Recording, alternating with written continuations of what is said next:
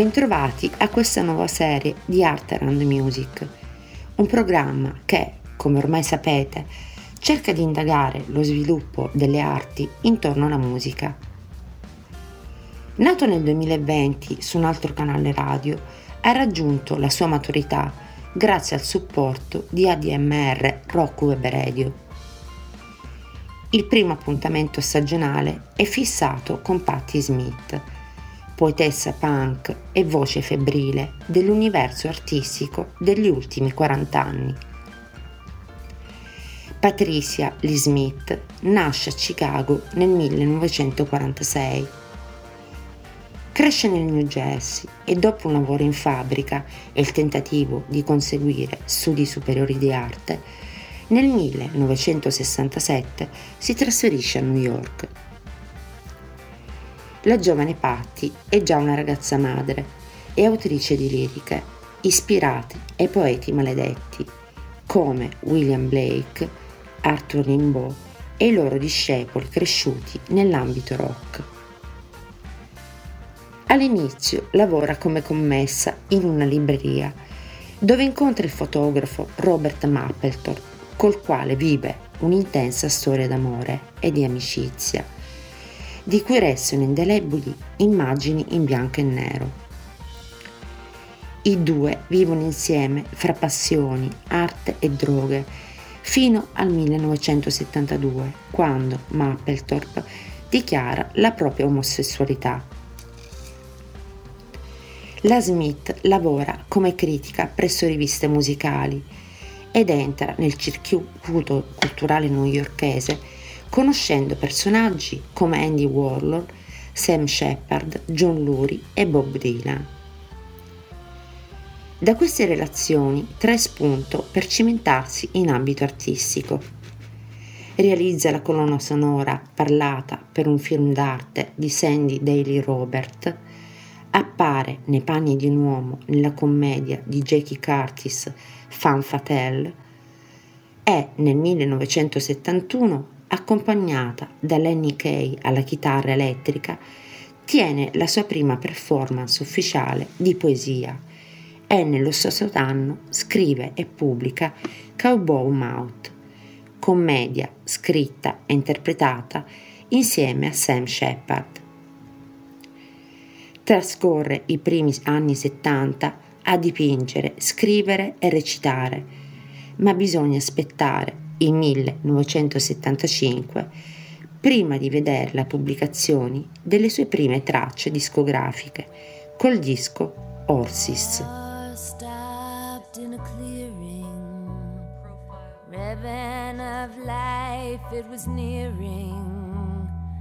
I saw the boy break out of his skin. My heart turned over and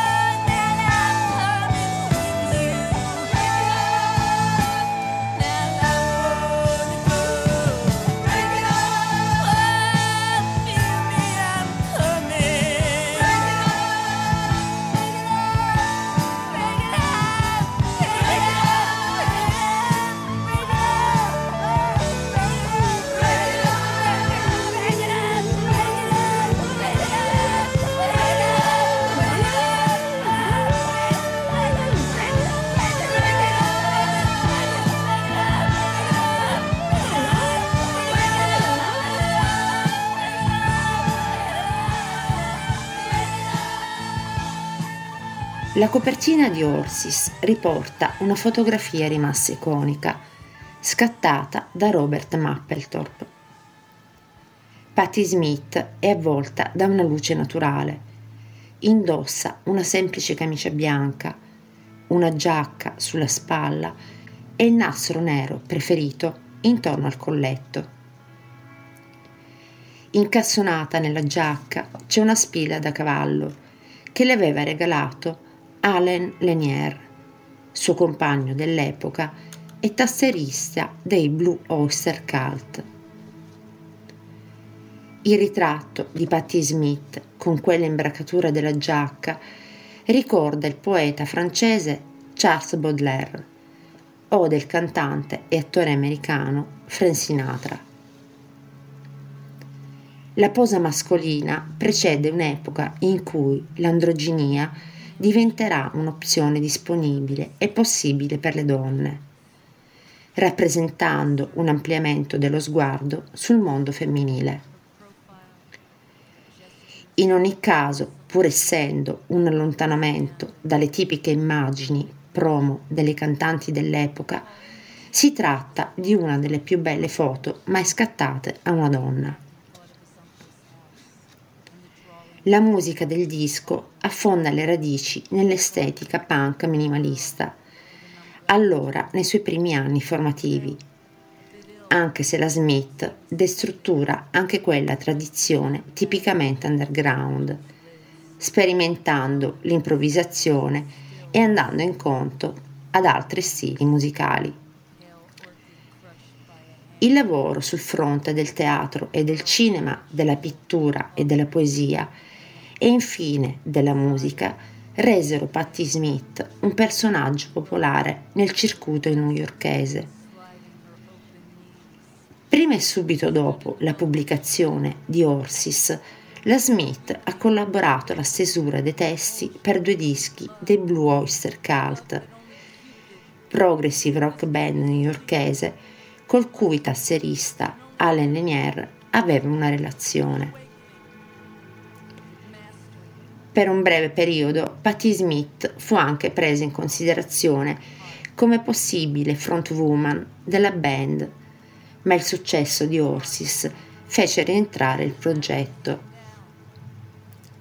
The Revenge of Vera Gemini è un brano che appare su Agent of Fortune e vede la presenza della stessa Smith alla voce.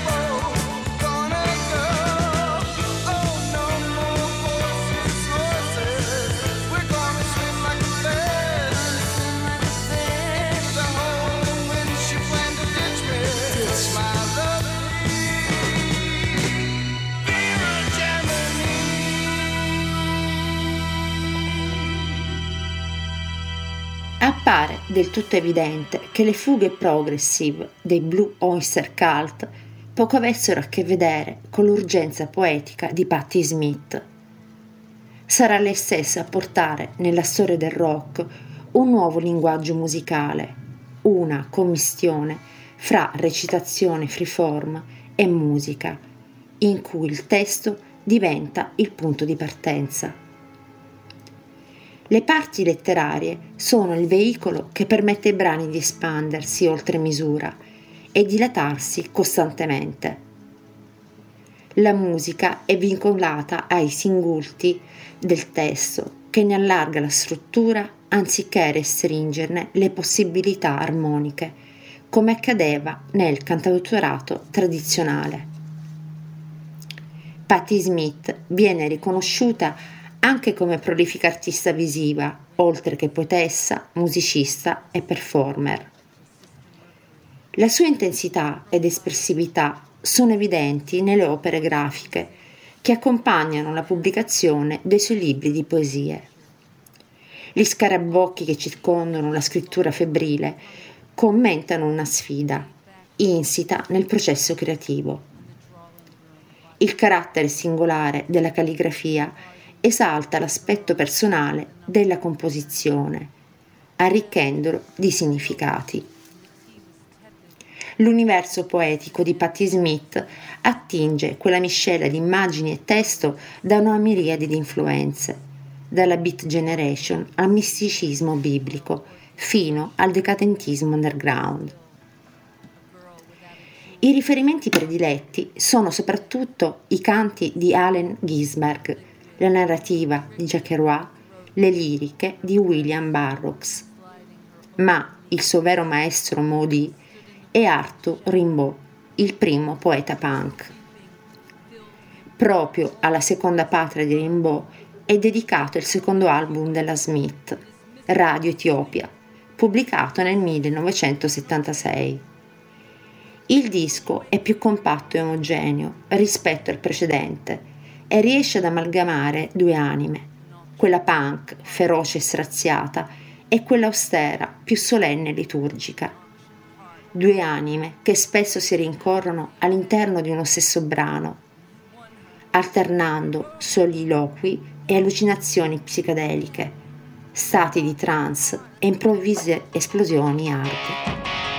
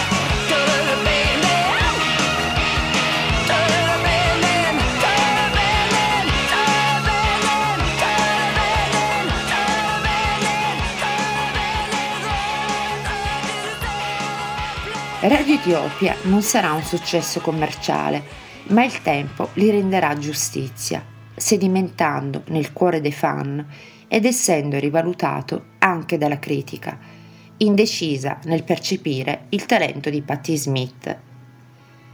Entro la fine degli anni 70 vengono pubblicati altri due album importanti. Il terzo capitolo della Smith è Easter del 78 dotato di maggiore cura melodica e più concisi arrangiamenti. Il successo del disco è trainato da Because the Night, brano scritto insieme a Bruce Springsteen. Del 79 è invece Waves, che bissa in parte il trionfo del precedente disco, stando a cavallo tra la fine del punk e l'ascesa della new wave. L'album, seppur inferiore ai tre precedenti, preserva un'aurea di sacralità, soprattutto nei brani Frederick e Dancing Barefoot, entrambi dedicati al marito Fred Sonic Smith. Raggiunto il successo internazionale, Patti Smith si ritira dalle scene, trasferendosi a Detroit in cerca di un'intimità familiare. Durante gli anni Ottanta non pubblica libri né dischi, con l'eccezione di Dream of Life dell'88, album accreditato al Patti Smith Group, con Fred Sonic Smith al posto di Lenny Kay. Pallida imitazione dei dischi precedenti, è ricordato solo per il singolo People Have the Power. La vita metterà presto Patti Smith a dura prova con la morte dell'amico Robert Mapplethorpe nell'89 e del marito Fred Sonic Smith nel 94.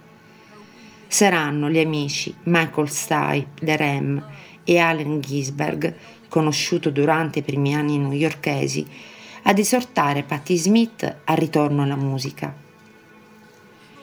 Dopo un breve tour con Bob Dylan, la Smith lavora per pubblicare Gone Again nel 96 and Peace and Noise nel 97, dischi poco supportati dalla vena poetica della stagione migliore. Incurante dei flop, Patti Smith torna di prepotenza nel nuovo millennio, al grido di Kung Ho, espressione cinese che indica la voglia di continuare a combattere e che nel 2000 dà il titolo al suo ottavo album. Col singolo Glitter in the Eyes viene anche nominata per il Grammy Award come migliore performance vocale rock femminile.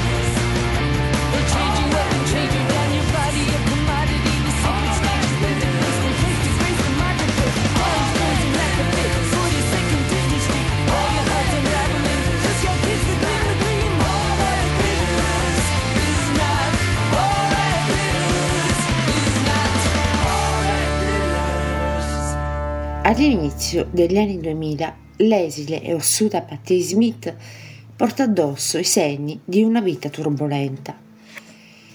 I capelli imbiancati incorniciano un viso spigoloso e meno spiritato rispetto al passato.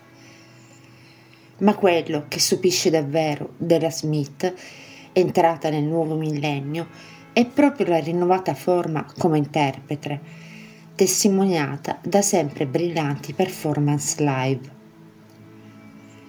L'artista americana, magnetica ed esplosiva sul palco, dimostra di aver affinato le qualità canore, sfoggiando una padronanza invidiabile del verso e dell'armonia vocale. Nel 2003, presso il museo Andy Warhol di Pittsburgh, viene inaugurata una mostra delle opere grafiche realizzate da Patti Smith, ove dimostra di oltrepassare ristretti ruoli di poetessa, musicista e scrittrice. L'allestimento, ripetuto negli anni in tutto il mondo, Italia inclusa, è un riflettore acceso sulla Smith artista.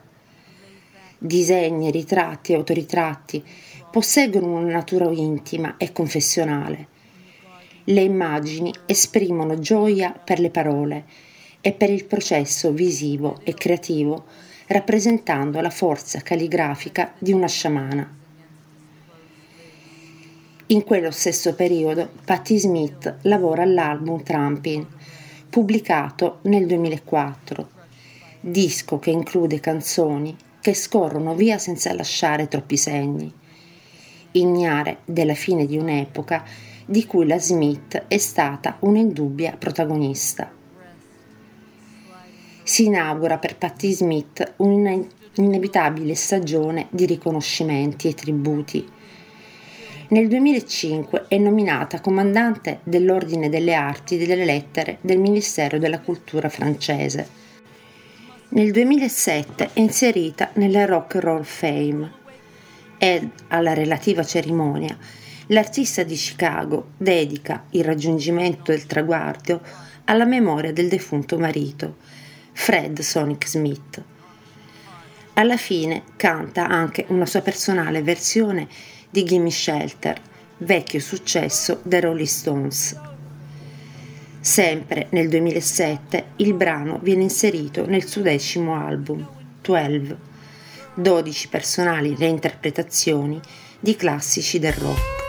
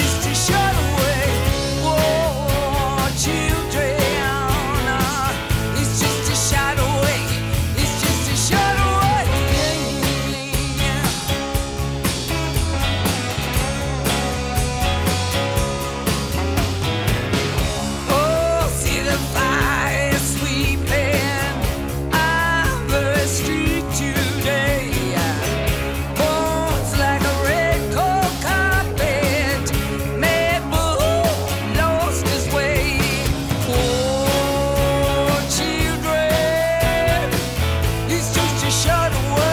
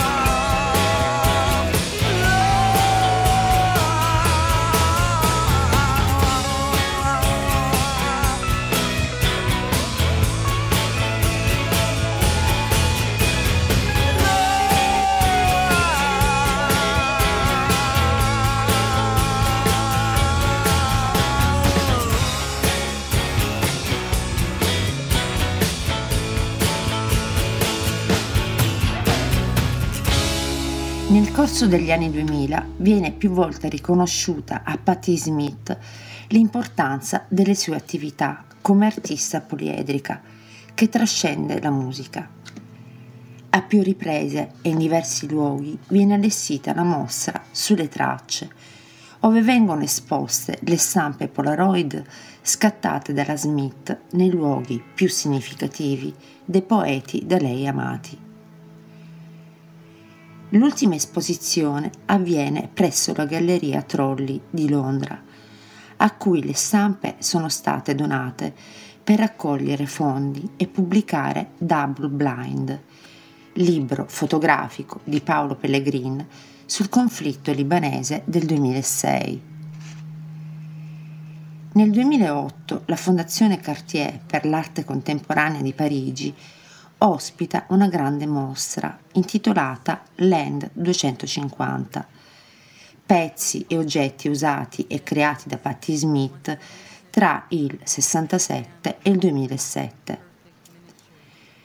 La mostra comprende schizzi, collage, film, installazioni audio, poesie scritte a mano e dattiloscritte, amplificatori e chitarre, ma il fulcro di tutto sono le Polaroid, stampate in bianco e nero, diario visivo di alcuni momenti riflessivi di una straordinaria artista che entra in contatto con le proprie muse creative.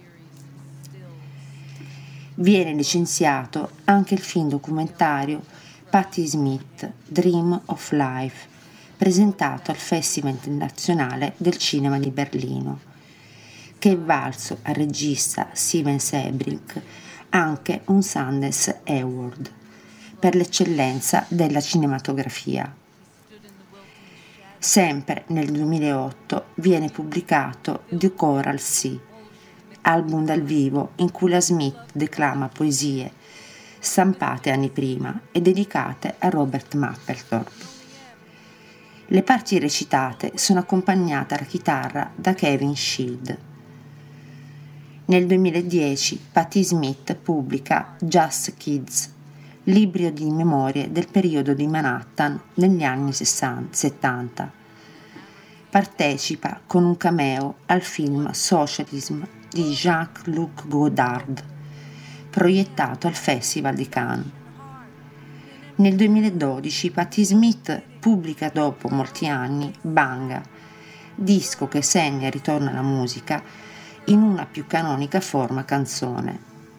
L'album è un susseguirsi di tributi a personaggi del presente e del passato ed è frutto di una scrittura brillante, profonda e illuminata.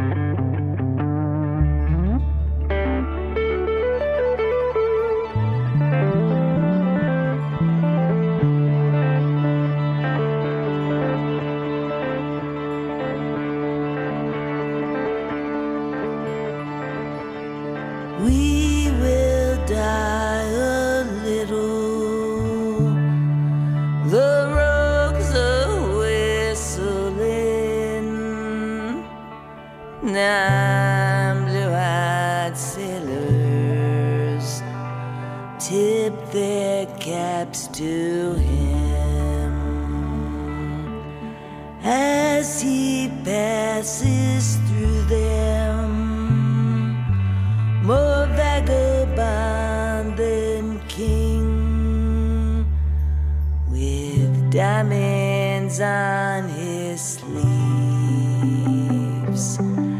like a